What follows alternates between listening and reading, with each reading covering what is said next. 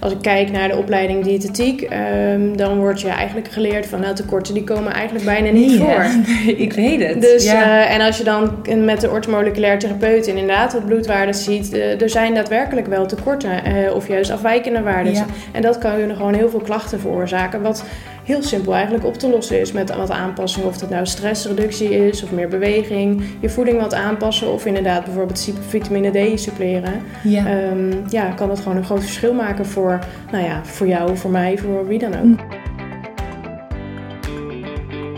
Leuk dat je luistert naar de Healthy You, Happy You podcast. Ik ben Noor, koolhydraatarm diëtist, voedingswetenschapper en oprichter van leefstijlpraktijk The Nourishing State. Met mijn podcast neem ik je mee in de wondere wereld van koolhydraatarme voeding en een gezonde leefstijl. Ik laat je zien dat het echt niet ingewikkeld hoeft te zijn en samen met mijn gasten motiveer ik je om die volgende stap te zetten. Stap voor stap naar een gezonde leefstijl waar jij blij van wordt. Welkom bij de Healthy You, Happy You podcast. Ik ben vandaag met Manouk. Manouk is orthomoleculair therapeut en diëtist in opleiding. Ik zou zeggen, stel je even voor, nu heb ik al een hoop verteld. maar vertel, wie ben je? Ja, nou, ik ben dus Manouk, inderdaad orthomoleculair therapeut en bijna diëtist, dus orthomoleculair diëtist. En eh, ik eh, kom hier gezellig eh, mijn verhaal doen. Ja, vertel. Want ehm, je bent dus eerst diëtetiek gaan studeren. Ja, klopt. Met orthomoleculaire therapie toen ondertussen bezig gegaan. Ja. Veel mensen, dat merk jij ook, zeker op verjaardagen, hebben zoiets van "Hè, orthomoleculaire therapie. Wat is dat? Wat houdt Ja. dat in? Kun je daar wat over vertellen? Ja, zeker. Inderdaad, de vraag die ik eh, krijg, of als ik zeg ik ben orthomoleculair therapeut, dan is het orthomoleculair wat? Ja, dus? wat? ja. Ja. Dus eh, nee, eigenlijk als we het eh, woord even in stukjes hakken, dan heb je orthomoleculair. Dat staat eigenlijk voor juiste moleculen. Mhm. Ehm, wat eigenlijk ervoor staat dat een orthomoleculair therapeut ga- ga- gaat graag met jou samen op zoek naar nou ja, de juiste voedingsstoffen Mhm. en de juiste samenstelling voor jouw lichaam.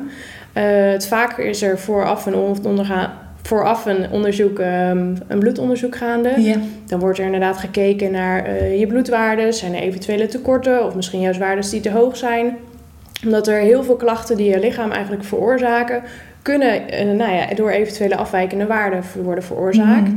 Dus dan gaat een orthomoleculair therapeut gaat eigenlijk samen met jou op zoek van hey, welke klachten heb jij, welke afwijkende waarden heb jij en nou ja, hoe kunnen we daar samen voor zorgen dat het weer beter wordt. Ja. Dus eigenlijk met een holistische aanpak, dus niet alleen voeding, eh, dat is natuurlijk een stukje basis, maar ook beweging, slaap, stress, on- ontspanning Mhm. en eventueel, eh, als het ook nodig is, een stukje suppletie. Ja. Ehm, nou ja, wordt eigenlijk behandeling voortgezet. Ja, ja, dus je kijkt eigenlijk ook nog veel verder en veel meer naar de persoon die je voor je ja, hebt, toch? zeker. Want ja. dat is ook wat ik merkte bij voeding en diëtetiek. Je bent helemaal niet met bloedwaardes bezig. Nee. Terwijl dat wat jij ook zegt, weet je, als er grote deficiënties zijn, bijvoorbeeld een groot vitamine D tekort, ja, dat iemand dan vermoeid is, weinig energie heeft eh, en moeite heeft met gewichtsverlies, is dan best wel logisch. ja, zeker. Dus nou ja, om dan inderdaad op die manier ook veel persoonlijker naar iemand te kijken van joh, waar kan je daadwerkelijk bij helpen en waar, ja, waar gaat het mis als het ware? Ja, ja, ik denk zeker. En ik denk als wij, als ik kijk naar de opleiding diëtetiek, ehm, dan word je eigenlijk geleerd van nou tekorten die komen eigenlijk bijna niet voor. Nee, ik weet het. Dus, ja. eh, en als je dan met de orthomoleculair therapeut inderdaad wat bloedwaarden ziet, eh, er zijn daadwerkelijk wel tekorten eh, of juist afwijkende waarden. Ja. En dat kan je gewoon heel veel klachten veroorzaken. Wat heel simpel eigenlijk op te lossen is met wat aanpassingen. Of het nou stressreductie is of meer beweging, je voeding wat aanpassen of inderdaad bijvoorbeeld vitamine D suppleren. ja. Ehm, ja, kan het gewoon een groot verschil maken voor, nou ja, voor jou, voor mij, voor wie dan ook. Mhm.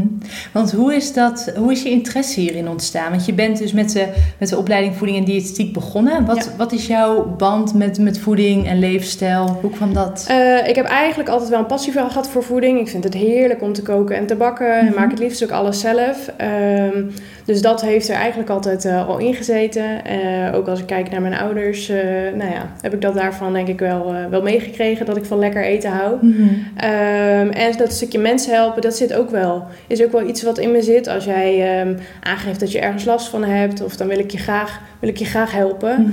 Mhm. Als ik dan het kijk naar mijn eigen persoonlijke situatie, dan is het ook wel mijn vriend die heeft lactose-intolerantie. Ja. En dat is eerst, eh, nou, eigenlijk vanaf kind af aan, is dat altijd wel iets geweest wat, wat speelde, maar wat, Mhm. wat niet wist, nou ja, wat er Ah, speelde. het werd niet gediagnosticeerd, dus hij had wel veel klachten. Het was inderdaad, Ja. als, eh, vanaf kind af aan had hij altijd wel last van zijn darmen. Nou ja, eh, vaak naar het toilet toe. Hmm. Ehm, en eigenlijk was dat nooit echt duidelijk wat dat nou was. Nou, en Ja. pas op middelbare leeftijd is het duidelijk geworden van... hé, hey, het gaat om een lactose-intolerantie.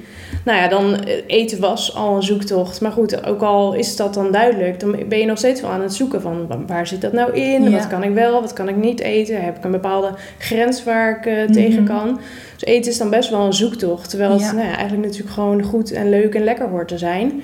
Ehm, nou ja, dus een beetje in tijd dat wij elkaar leerden kennen, toen is dat eigenlijk eh, het kwartje gevallen. Nou ja, dan ga ik graag samen op zoek van hey, hoe kunnen we jouw eten weer makkelijker maken? En eh, welke opties heb je allemaal en welke alternatieven heb je om Mm. zo samen op zoek te gaan om eigenlijk die klachten zo min mogelijk, nou ja, min mogelijk te hebben. Mhm. Ehm, en nou ja, dat gaat nu een stuk beter. Dus Ja. dat is eh, ja, mooi om te zien wat dan het verschil kan doen. Ja, was dat dan ook wel een duidelijke reden voor jou om te denken van oké, ik wil diëtist worden?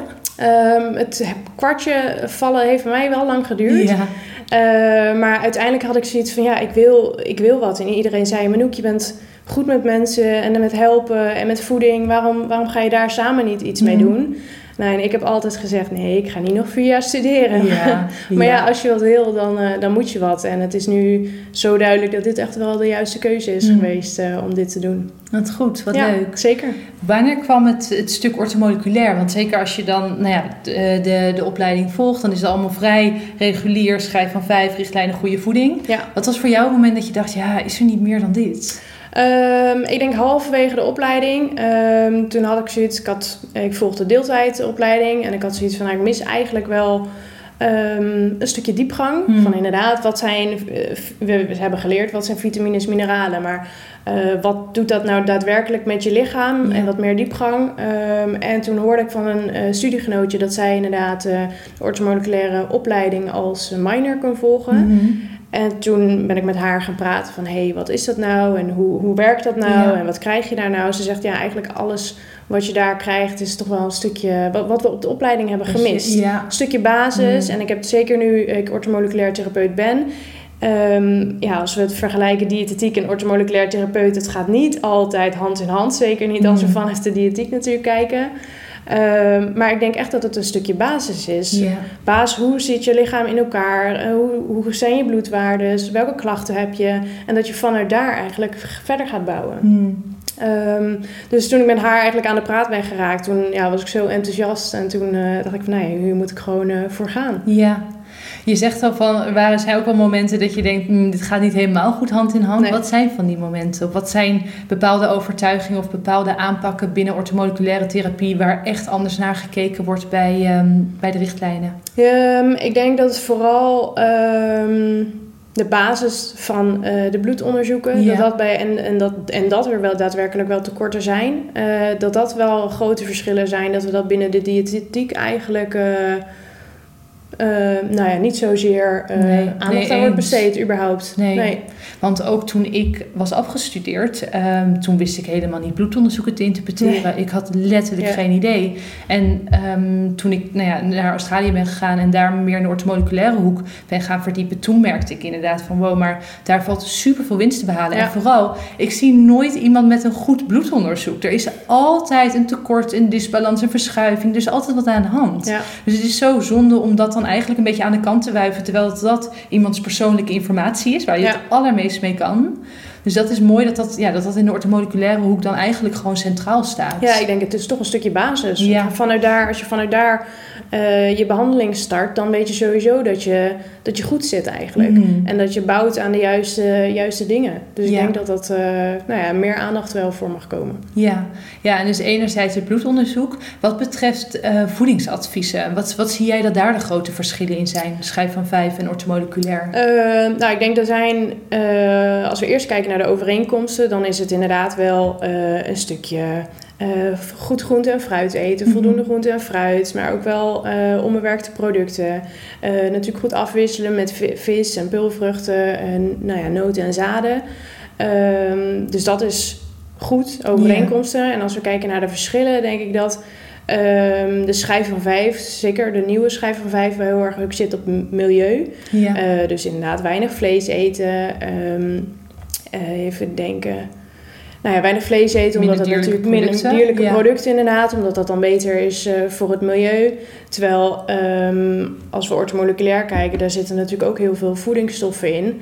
Ehm, nou ja, wat, juist, wat een lichaam juist ook wel Mhm. nodig heeft. Natuurlijk, het is, kan soms goed zijn om het milieu natuurlijk, eh, of het is goed om het milieu ook, ook te ondersteunen. Maar je lichaam ondersteunen is natuurlijk ook ontzettend belangrijk. Ja, en Ehm, dat ook beide kan. Weet je, ja, dat geloof ik ook wel. Dat, het is natuurlijk, er zit een enorm verschil in of jij je vlees koopt bij de boerderij om de hoek. Zeker. Of eh, dat je dat bij de, dat je bij de appie een, eh, een kilo knaller koopt. Ja, daar zit natuurlijk ook verschil in. Ja, zeker. Ehm, en als ik kijk, de, bij de schijf van vijf wordt bijvoorbeeld natuurlijk kokosolie wordt echt... Dus Ja, het verzadigde dat dan, vet. het verzadigde vet. En terwijl als we kijken naar ortomoleculaire ther- therapie, dan is dat gewoon de to-go-to om Ja. in te bakken. Ja. dat is, wordt ook aangegeven dat het eigenlijk het beste is. Dus dat is zo'n groot verschil daarmee dat je... ehm, nou ja, bij de ortomoleculaire therapie kijken we denk ik ook naar zo min mogelijk onbewerkte producten, waar de, bij je ingrediëntenlijst zo kort mogelijk is. Ehm, en als we dan kijken naar bijvoorbeeld, eh, daar wordt, kan je dus kokosolie in de roomboter, maar bij de schijf van vijf is dan natuurlijk roomboter, kokosolie niet en dan eerder halvarine. Ehm, dus dat, daar zijn best wel wat, eh, wat verschillen in. eh. Ja. ja, dus wat je zegt inderdaad, enerzijds de, het, het bewer, de bewerking van een bepaald Ja. product. Ehm, ingrediëntenlijsten ook. Wat je dus ook natuurlijk ziet met de Nutri-score is dat, nou ja, eh, volgens mij waren het snackerjacks die dan een A kregen. En als je Ja. dan Griekse yoghurt nam, dan, dan is het een D of zo. Dat je Ja. denkt, oh, maar, Hoe? maar hoe dan? Ja, dus dat is wel iets wat in de orthomoleculaire therapie veel meer ehm, als goede optie wordt, wordt bestempeld. zeker. Ja. En zijn er nog andere verschillen? Ehm, even te denken hoor. Vetten noemde je dus al, want ook dus ehm, de, de halverine en margarine wordt daar echt gezien als no-go. Ja, Ja. ja. dat is echt. eh, ehm, ja, dat is gewoon best wel bewerkt. Ja. Eh, en ik denk dat het vooral terug is eh, bij orthomoleculaire voeding. Ga terug naar de basis. Dus inderdaad, kijk naar je ingrediëntenlijst om die zo kort mogelijk Ja. te houden. Of dat er alleen het product zelf bijvoorbeeld op staat. Ehm, en inderdaad, dus de goede vetten. Maar goed, dat eh, komt ook wel een beetje overeen natuurlijk. Eh, ik denk dat dat wel, nou ja, wat ik zo, eh, Mhm. zo bedenk, wel de grootste Ja. verschillen zijn. En de schijf van vijf is natuurlijk specifiek voeding. Binnen orthomoleculair, eh, orthomoleculaire therapie passen ook de andere leefstijlfactoren. Ja. Hoe komen die aan bod? Want je noemde ze al eventjes, maar hoe, wat zijn daar specifieke dingen waar je vooruitgang mee kan boeken? Eh, nou, ik denk dat eh, als we kijken naar gezondheid, ehm, dan is het niet alleen voeding. Dus Mm. of jij, eh, wil jij lekker in je vel zitten en je gezond bestempelen, om het eventjes zo eh, zwart-wit te zeggen. eh, dan eh, als je alleen je voeding goed hebt, maar je slaapt niet goed, je beweegt niet goed, je bent heel gestrest, dan denk ik niet dat jij lekker in je vel nee, zit. nee. Ehm, dus het is denk ik, het is belangrijk om inderdaad de, nou ja, je hele gezondheid breed te pakken. Dus inderdaad een stukje voeding, maar ook beweging wat goed is. Ehm, als je heel gestrest bent, om dan te zorgen voor die stressreductie. Maar ook een stukje ontspanning, slaap en mindset. Dat dat gewoon hele brede eh, punten zijn die misschien wel net zo belangrijk zijn als Mhm. dat die voeding is. ja. Eh, want ja, alleen met voeding of als een van die punten gewoon niet, eh, niet lekker loopt, dan Mhm. zal jij ook niet lekker lopen. Nee. Ehm, dus je kan inderdaad eh, vermoeidheidsklachten hebben. En dat kan het zijn dat jij bijvoorbeeld je voeding wat moet aanpassen. Of dat jij een magnesium of vit- vitamine D tekort hebt. Maar als jij ook slecht slaapt of maar drie of vier uurtjes per dag slaapt... dan kan jij eh, je voeding aanpassen en magnesium slikken tot je een ons weegt. Maar dan, dan kom je daar ook niet. Nee. Dus het is belangrijk om echt al die punten eh, aandacht aan te besteden en daar naar te kijken. Ja. ja, dat merkte ik ook wel heel erg in de, ehm, in de reguliere praktijk of in de reguliere diëtetiek. Omdat je dan zo gespitst bent op alleen voeding. Ja. Maar ook wel ziet van ja, weet je, uiteindelijk als inderdaad alle andere factoren niet goed zijn, dan is het ook een beetje twijden met de kraan open. Ja, dan merk zeker. je ook van joh, maar dan kun je uiteindelijk niet meer voldoende. Dus dat is natuurlijk waar wij met de begeleiding ook heel erg op focussen. Van ja, weet je, wat zijn de andere factoren? Wat, ja, hoe leeft iemand? Hoe, hoe, hoe, wat zijn de gewoontes van iemand? Dat Ja. je daar ook op kan inspelen. Ja, zeker. Dat is eh super belangrijk, denk ik. En ik eh, denk dat er binnen de diëtiek is het voeding is de basis en beweging wordt ook wel wat naar gekeken. Maar al die andere punten, ja, natuurlijk verschilt het per diëtist. Ehm, maar ik denk vanuit dat, de opleiding. en vanuit de opleiding is het inderdaad, eh, nou ja, voeding 90, 95 procent, beweging komt er wel een beetje Ja. tussendoor. Ehm, Maar slaap en stress, ik zit nu eventjes te denken, want het is een tijdje geleden, maar volgens mij hebben we het daar op de opleiding nooit over gehad. Nee. En misschien dan een heel klein één collegetje. Ja. Ik denk het niet eens. Nee, nee, volgens mij ook niet. eh. In ieder geval niet wat mis eh, bijgebleven. Nee. Nee. Nee, dus dat is mooi dat de orthomoleculaire therapie dus eigenlijk natuurlijk gewoon veel breder en holistischer kijkt van joh, wie heb je voor je en hoe kan je die persoon zo goed mogelijk helpen met alle facetten die bij gezondheid en leefstijl horen. Absoluut, zeker waar. Ja. Uh, wat mensen vaak denken, orthomoleculaire therapie is ook veel supplementen. Hoe kijk jij daarnaar? Um, nee, ik denk dat wij, hoe ik het op de opleiding heb geleerd, um, het is de basis is je voeding. Mm -hmm. um, met dan inderdaad al die andere punten erbij. en indien nodig, indien er inderdaad veel tekorten zijn of uh, andere situaties waarbij het uh, nodig lijkt, dan uh, kan suppletie inderdaad worden mm -hmm. voorgeschreven. Maar het is niet een oké, als jij je bloedonderzoek, uh, voeding laten we voor wat het is, douw je maar vol met uh, wat suppletie, dat absoluut niet. Nee. Het is echt een aanvulling op de behandeling. Dus mocht jij um, bijvoorbeeld niet voldoende uit je voeding kunnen halen of je hebt zulke tekorten, dan is het inderdaad verstandig om suppletie voor een bepaalde periode vaak uh, te gebruiken. Mm -hmm. En sommige is het bijvoorbeeld inderdaad een vitamine D of een magnesium of een omega-3. Kan je heel goed en natuurlijk ook een langere periode gebruiken. Maar sommige worden ook voor, nou ja, gekeken. Oké, okay, als je na een aantal maanden laat mm -hmm. nog een keer een bloedonderzoek Precies, doen. ja. En kijken hoe het er dan voor staat. Uh, ja. Dus het is echt een aanvulling. Het is niet de basis. Nee. Ja.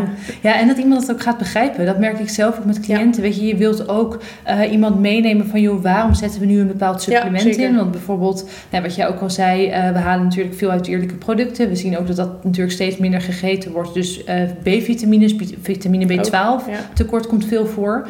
Ja, dan wil je iemand ook deelgenoot maken van joh, uh, dit haal je enerzijds uit je voeding, anderzijds kunnen we nu een boost geven met suppletie. Ja. Maar dat je ook wel gaat begrijpen van oké, okay, maar wat zijn dan mijn bronnen van, van die vitamine B12? Zeker, ja. Want anders dan wordt het ook, ja, dan wordt je supplement bijna een nieuwe pil. En ik denk dat we dat heel erg moeten voorkomen. Want dat je, ja, wat, wat jij ook zegt van joh, voeding eerst, dat is de basis. En dan kun je altijd aanvullen. En inderdaad, zeker de magnesium, vitamine D in Nederland ook. Dat hoort echt wel veel meer bij de basis. Dat ja. zie je ook terug zeker. gewoon in het bloedonderzoek. Maar dat je wel ook snapt van ja, maar waarom neem ik bepaalde suppletie? En hoe kan ik het ook uit voeding halen? Hoe kan ik mijn darmgezondheid verbeteren zodat die opname ook beter is? Dat ja. je op die manier ook, um, dat je snapt waarom je bepaalde dingen doet. Ik denk dat dat heel belangrijk is. Ja, en ik denk, ik kreeg laatst inderdaad ook een opmerking uh, van iemand inderdaad over, ook over suppletie. Van nou, je moet wel opletten dat je er niet afhankelijk van wordt. Hmm. Ja, maar ik zeg, het, dat, dat is natuurlijk niet hoe het werkt. Het is niet als medicatie nee. of dat je een bepaalde resistentie. Het is echt, het zijn natuurlijk lichaams-eigen stoffen, ja. stoffen die je lichaam nodig heeft. Um, die je eigenlijk daarmee ondersteunt. En dus eigenlijk um, zorgt dat het beter draait. Dus waardoor mm. jij uiteindelijk later uh, nou ja, je lichaam eigenlijk gewoon een beetje beter helpt. Ja. Welke supplementen slik je zelf? Um, ik slik zelf, ik moet heel eerlijk zeggen, ik ben niet super uh, uh, consistent. Ja. Dus ik ben, probeer nu een beetje voor mezelf inderdaad aan te houden dat ik in het weekend uh, de, voornamelijk mijn suppleties slik. En dat Ja. is magnesium inderdaad. Doe je dat niet iedere dag? Zou je dat niet iedere dag willen doen? Dat zou ik wel iedere dag willen doen, maar ik, ik, ik uh, betrap me er wel eens op dat ik het gewoon uh, vergeet. Oké. Um, maar uh, inderdaad magnesium en vitamine D3, K2. Dus die combinatie inderdaad, omdat Ja. dan de opname van de vitamine D3 dan ook beter is. Um, af en toe slik ik dus een multivitamine. Hm. Um, even te denken. Omega 3 heb ik ook wel thuis staan. Ja. Eh, Ik denk dat dat een beetje de basis is. Ja. Ja, Oké, maar dus niet iedere dag. niet iedere Niet dag. Nee, daar betrap ik me Ja. zelf echt wel op. En dan, ehm, ja, dat is gewoon, ik ben daar gewoon niet super consistent Mm. mee. Wat ik zelf doe, of in ieder geval wat ik ook altijd aanraad, van ja, koppel het aan een bepaald gedrag dat je Ja. sowieso al doet. Ja. Weet je, dat maakt het natuurlijk een stuk makkelijker. Ehm, want voor mij is het echt gewoon routine om twee keer per dag mijn magnesium te Ja. nemen. Inderdaad, mijn vitamine D, D3K2 eh, en omega 3. Dat is nu wel een beetje waar ik op uit ben gekomen. Maar dat was Ja. ook niet wat het altijd is geweest. Want ik laat ook wel regelmatig een bloedonderzoek doen. Daaruit ehm, is al eerder gebleken dat ik een, eh, volgens mij was het een ijzertekort heb ik eerder gehad. Ehm, vitamine B12 inderdaad. Ehm, ja, maar dat je dus dan ook dat kan suppleren tijdelijk. Ja. Je voeding wat dat betreft dan ook verhoogt. Wat dan juist bronnen zijn van die, eh, van die vitamines en mineralen. En dat je ook monitort. Dat je ook Ja, kijkt van ja, maar waar sta ik dan over drie maanden? Nou, toen bleek gelukkig van joh, dat is aangevuld en dat hoef ik verder niet meer te gebruiken. Maar dat is super interessant om natuurlijk ook in kaart te brengen van ja, hoe ziet mijn gezondheid eruit? Ja, en waar kan ik dan, eh, ja, waar kan ik nog extra aan werken om dat nog beter op peil te brengen? Ja, zeker. En als ik dan kijk, eh, ik ben zelf eh, nou, een beetje in de ontkennende fase dat ik hooikoorts eh, Ja. heb, zeg maar. Nou, dus inderdaad, zomers heb ik wat extra vitamine C om je immuunsysteem Ja. te ondersteunen. Ehm, ja, je hebt een ribes nigiris, dus een zwarte bessenextract, Ja. wat daar ook bij helpt uh, om het antihistaminicum uh, te werken. Nou ja, dat je daar maar dan in de periode eigenlijk van de, de lente, zeg maar, dat ik dat wat meer eh, neem. En dan merk ik eigenlijk dat ik de zomers met die niesbuien of die jeuk in de Ja. ogen, dat dat veel minder last heb. Dus Ah, eh, zo goed. heb je ook wel periodes dat je het gewoon net je, lichaam wat beter kan ondersteunen. Ja, Ehm, dus ik denk dat dat heel, eh, heel goed is inderdaad. Om dat ook nou, ja, niet alles vast te doen, maar ook een beetje zo te wisselen. Kijken wat het met je lichaam doet en hoe je je voelt. Eh, en inderdaad bloedonderzoek doen als dat, als dat kan en goed is. Ja. Zeker. ja. ja. dat is mooi dat je dat zegt. Het is, je, je leefstijl is natuurlijk ook niet een soort van set in stone. Weet Nee. je, dat mag ook veranderen. En dat verandert denk ik juist ook mee met seizoenen of bepaalde periodes in je leven. Ervaar je eh, meer of minder stress? Ja. Eh, hoe verhoudt zich dat dan op je slaap? Hoe verhoudt zich dat op je beweging? Ik denk juist als we daar wat minder eh, standvastig in worden en wat Mhm. beter leren luisteren naar ons lichaam. Ik denk sowieso dat daar heel veel Mhm. winst te behalen valt. Dat het ook makkelijker wordt om in te spelen op bepaalde behoeftes. Ja, zeker. En ik denk zeker dat stukje beter leren luisteren naar je lichaam, dat dat wel heel belangrijk is. Want we eten denk ik, eh nou je ontbijt omdat je naar werk moet of Mm. je, je eet op werk. Nou ja, en dan ga je lunchen om eh, 12 uur of om half 1, omdat je dan lunchpauze pauze hebt. Ja. Maar ja, heb jij echt al trek? Heb je echt al honger? Of ehm, had je dat al eerder? Of heb je Ja. dat misschien pas om half twee? Eh, maar goed, je eet dan omdat het dan je lunchpauze is. Dus dan, ja, Ja. we zitten zo in zo'n ritme dat het lu- leren luisteren, of dat luisteren naar je lichaam eigenlijk niet zo heel veel meer aan de orde Het is. wordt een beetje ondergeschikt van je Ja. planning ja, inderdaad. zeker. En dan heb jij, smiddags heb je echt trek of ben je, verveel je gewoon een Mm. beetje en heb je, Ja. daarom wil je maar gaan eten. Dus dat zijn eh, nou ja, best wel dingen waar, je, waar we als mens meer aandacht voor Mm. kunnen besteden om beter naar ons lichaam te luisteren. Ja. Hoe doe jij dat zelf? Ehm, nou, ik denk dat ik zeker, ehm, als ik kijk naar eh, nou ja, een paar maanden of een half jaar of een jaar terug, dan had ik smiddags echt wel zoiets van, ja, verveel me eigenlijk wel een beetje. Maar dan zat ik, dat, dat zat ik niet in mijn hoofd. Ik had echt wel zoiets, ja, ik heb eigenlijk wel gewoon zin te snijden. Ja. Ja, echt dat vier uur dipje, wat we Mm. natuurlijk, eh, het bekende vier uur dipje. Eh, maar als ik dan inderdaad even goed naar mezelf luister, denk ik van ja, maar Manouk, je hebt nu helemaal geen trek. Mm. Je hebt helemaal geen, ja, je hebt misschien wel zin in iets lekkers, Ja. maar je bent meer verveeld waardoor je wat wil gaan eten. Ehm, en ik denk dat ik nu zeker, nu ik eh, inderdaad nog niet volledig, maar wel meer probeer volledig koolhydraatarm te eten. Ja. Dat ik wel veel minder, eh, nou ja, ik leefde voorheen echt naar, ik had mijn ontbijt op en ik leefde alweer naar mijn Ja, tussendoortje toe, zeg heel maar. herkenbaar. Ik had Ja. s'avonds inderdaad, en toen had ik, was ik echt vol. Ik zat, was echt goed verzadigd naar mijn avondeten. Nou, je kon er geld op zetten dat ik na een uur, twee uur gewoon Mhm. echt weer trek had. Ja. Nou, en als je dan een avondje uitgaat eh, of op stap eh, of er komen mensen op bezoek, nou ja, dan zet je, heb je natuurlijk wel wat te snacken op tafel. Maar op een gegeven moment denk je, ja, nou, ik heb echt alweer trek. Ik moet echt een maaltijd eten, want ik, heb, ik ga gewoon van mijn graadje, zeg maar. eh, Mhm. terwijl dat dan, als, je, als ik nu kijk, inderdaad, eh, als ik nu eh, mijn ontbijt op heb, nou ja, ik kan het zo tot half twee volhouden. En dan is het niks van, eh, oh, nou, ik heb wel weer zin om te eten. Nee, het geeft zoveel meer rust en die snijdrang en die, dat je je verveelt, dus ik ga maar snijden. Dat is, Mhm. is niet aan de orde. Dus Nee. dat geeft ja, veel meer rust, denk ik. Dus dat is wel, nou ja, alleen maar positief. Hoe ziet een dag voor jou er nu uit? Ik weet dat Ehm, mensen daar benieuwd naar zijn. Die denken, ja. joh, wat ligt er op jouw bord? Eh, ik ben, ehm, mijn ontbijt is heel saai. Dat is eh, vaak hetzelfde. Ja. En dat vind ik ook, ik eet eh, een bakje met skeer en dan Ja. volle Griekse yoghurt. Mhm. En dan doe ik vaak of wat frambozen doorheen, of nu zomers wat een stukje nectarine snij ik er doorheen.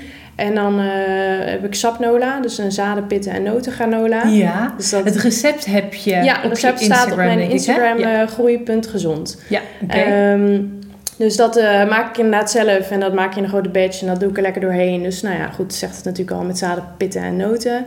Ehm, dat is mijn on- on- ontbijt en dat is gewoon Mhm. to go. Dat kan ik elke dag eten, vind ik heerlijk. ja.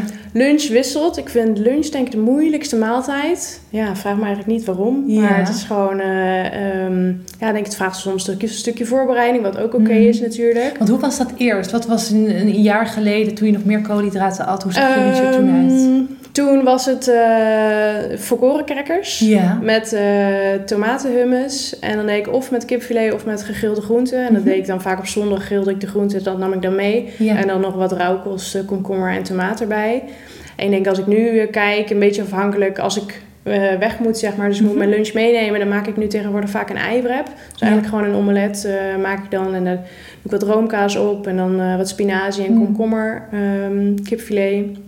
Avocado natuurlijk. Uh, dus dat neem ik dan eigenlijk mee. En als Ja. ik thuis ben, ja, is net een beetje wat ik in huis heb. Of ik maak een soort lunchplankje. Dus eigenlijk een borrelplankje, maar voor de ja, lunch. dat is top. Dat is Ja, heerlijk. dat is heerlijk inderdaad. Ja. Lekker met gekookte eitjes, eh, een stukje kaas, worst. eh, Mhm. Of nou ja, worst, kipfilet dan vaak. Spek, eh, nou ja, eh, lekker je rauwkost erbij en je avocado.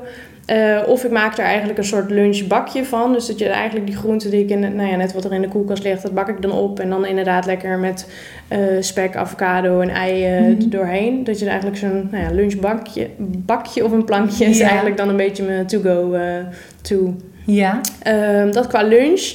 Eh, avondeten ben ik heel wisselend. Eh, de ene keer is het inderdaad een lekker gevulde courgette met van alles erin. Of overgroenten met kip en tomaat. Ehm, heel wisselend. Echt net waar ik zin in heb. Ik ben ook thuis zo iemand die zo'n map heeft met alles wat lekker is. Gaat oh erin, ja, zeg Oh, maar. wat goed, wat leuk. Eh, dus ehm, ja, daar kies ik lekker van. Ik vind het heerlijk om af te Hmm. wisselen en nieuwe dingen te proberen. Dus ehm, ja, daar zijn we heel wisselend in. ja. Ja. Zijn er dingen die jij specifiek niet eet om een bepaalde reden?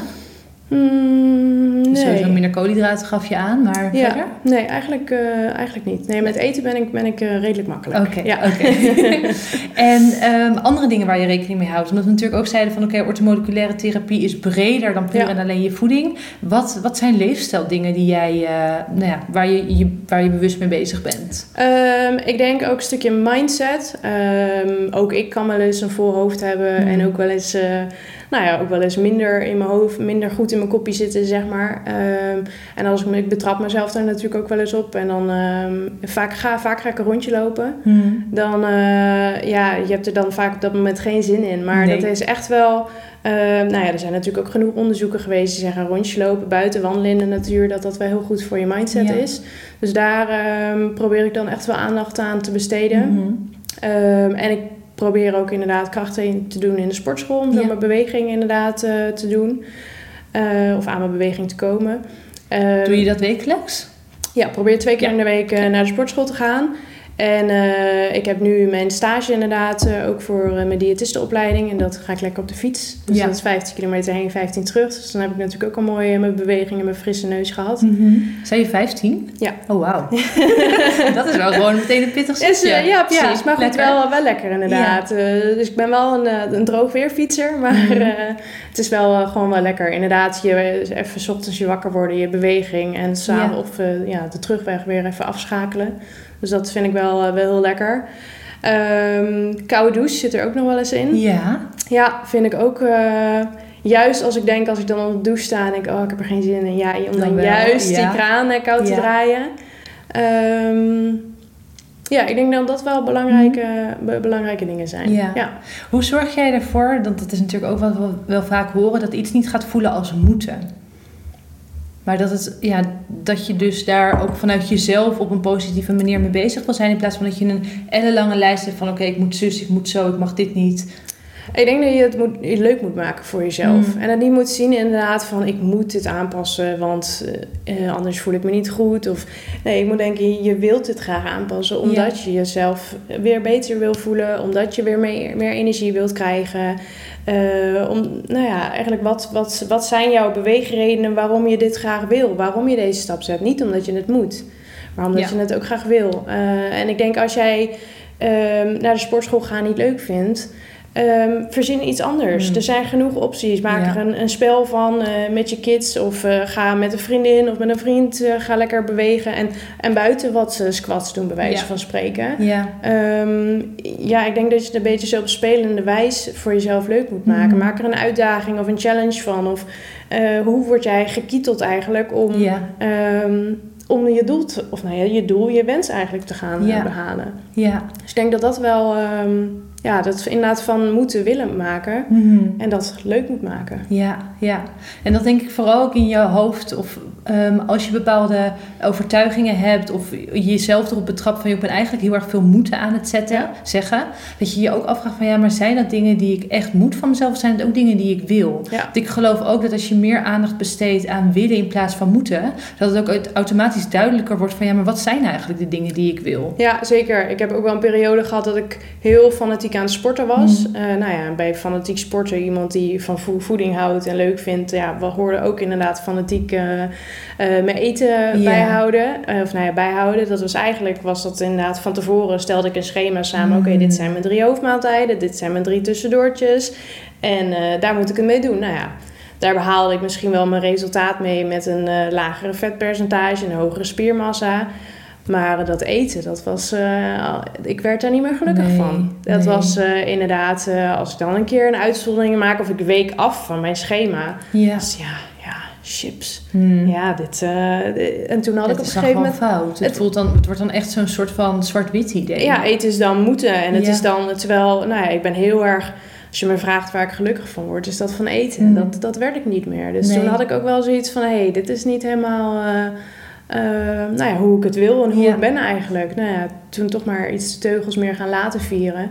En uh, nou ja, nu zit ik gewoon op een gezonde relatie met voeding. En inderdaad ruimte voor een uitzondering waar ik, waar ik daar ruimte voor zie. En waar, mm. wanneer ik dat lekker vind. Maar de basis is inderdaad gewoon goed en gezond. En uh, ik denk dat dat super belangrijk is om die gezonde relatie met voeding uh, vooral aan te bouwen. En dat het dan misschien langer duurt voordat jij um, die kilo's eraf hebt, bewijs van als je dat graag zou willen so be it. Als jij dan wel uit het einde van de streep die gezonde relatie met voeding hebt en dus een leefstijl hebt opgebouwd waar je eigenlijk de rest van je leven van profiteert, ja, ik denk dat dat super mooi is. Precies. Dan kun je je echt wel afvragen van ja, is het me dan waard om het snel te doen en daar vervolgens dan niet blijvend resultaat uh, van te krijgen? Of dat je er inderdaad langer over doet, maar je weet en de weg er naartoe is plezierig, je zorgt daadwerkelijk goed voor jezelf en het is een blijvende oplossing die je aan het creëren bent. Ja, ja en ik denk iedereen die wil tegenwoordig alleen een quick fix natuurlijk. Ja ja, heel eerlijk, wil jij echt gezond leven, dan is dat er niet. Daar moet je voor werken. Mm. Eh, maar goed, daar krijg je alles wat je daarin stopt, krijg je er ook weer voor terug. Maar het kost tijd. Uh, en dat is soms moeilijk. En ik denk dat je juist daarom, um, als je inderdaad met een diëtist of een therapeut in zee gaat, die kan jou misschien daar wel even bij helpen om te relativeren. En wel even juist dat steuntje in je rug te geven, wat je misschien nodig hebt van hé, hey, je komt er wel. Ja. Maar uh, het duurt misschien iets langer, maar daardoor heb je wel gewoon blijvend resultaat en zit je goed in je vel. Ja. Um, dus ik, en ik denk dat het zeker ook goed is om jou je, je wensen uit te spreken. En om dat samen inderdaad te bespreken van hé, hey, wat is haalbaar en uh, wat kunnen we daar samen aan doen. Ja, Mooie afsluiter. Ja. Als mensen met jou willen werken, juist aan die gezonde relatie met zichzelf en met voeding en een gezonde leefstijl, we zetten even een linkje uh, naar je pagina in de beschrijving. Ja, leuk. Dan kunnen ze nou ja, contact met je opnemen, kennismaking inplannen en dan wil ik je heel erg bedanken.